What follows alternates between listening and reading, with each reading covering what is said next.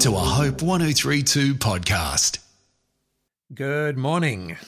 As we head into this week, we want to listen to God and get His perspective on life, His guidance that helps us through our days, not just to make our lives better, but to represent Him better in this world. You know, the biggest part of that is our relationships with the people around us, isn't it? Sometimes we think, well, uh, when you turn to Jesus Christ and He comes into your life, life becomes easy and awesome. You escape from sickness, you escape from difficulty, pain, financial struggles, all of those things, and nothing could be further from the truth. Look at Jesus Christ's own life. Was it free from conflict? Uh, was it free from stress, free from difficult situations, pain? No, it wasn't, and neither will yours be. So, a massive part of the Christian life isn't just looking at the wonderful experiences of walking with God, but of how your relationship with God impacts on the difficult issues of life. And all this week, we want to look at this topic of responding to conflict. Wouldn't you say that's right?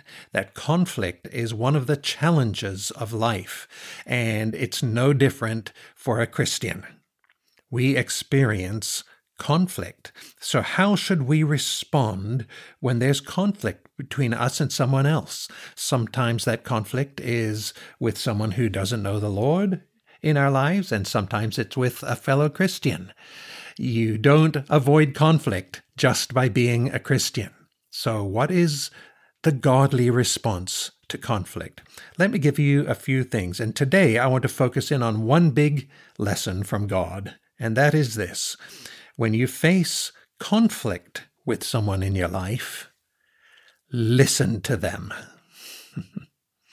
listen to them. Well, this can be the hardest thing, can't it? Because when there's conflict, all that's running through your mind is how you have been wronged or how wrong the other person's perspective is and how right your perspective is. Of course, it's natural to us to only see things from our perspective. That's the perspective we have.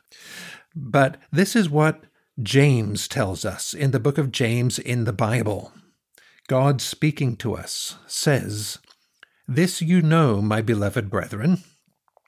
But everyone must be quick to hear, slow to speak, and slow to anger. That's James chapter 1 verse 19.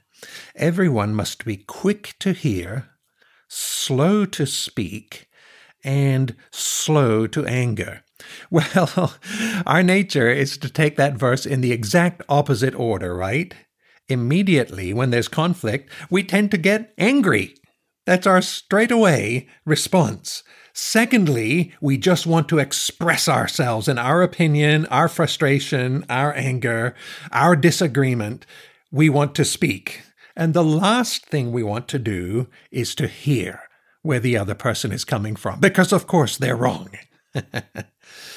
but everyone must be quick to hear first, slow to speak, and slow to anger. Well, why is it so important in conflict to be quick to hear? It's because you need to see things from the other person's perspective. see things from the other person's perspective. Well, your perspective is the right one in your mind, but very often, when you are able to discipline yourself to really listen to the other person, you begin to see the situation a little bit differently.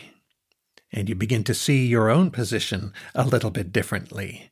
And definitely, you're able to move past conflict to resolution. Right? A good way to learn to listen and hear their perspective is when conflict arises to invite them to share why they feel the way they feel. Don't leave it at that and then jump in with how you see things, but first express to them, here's what I hear you saying.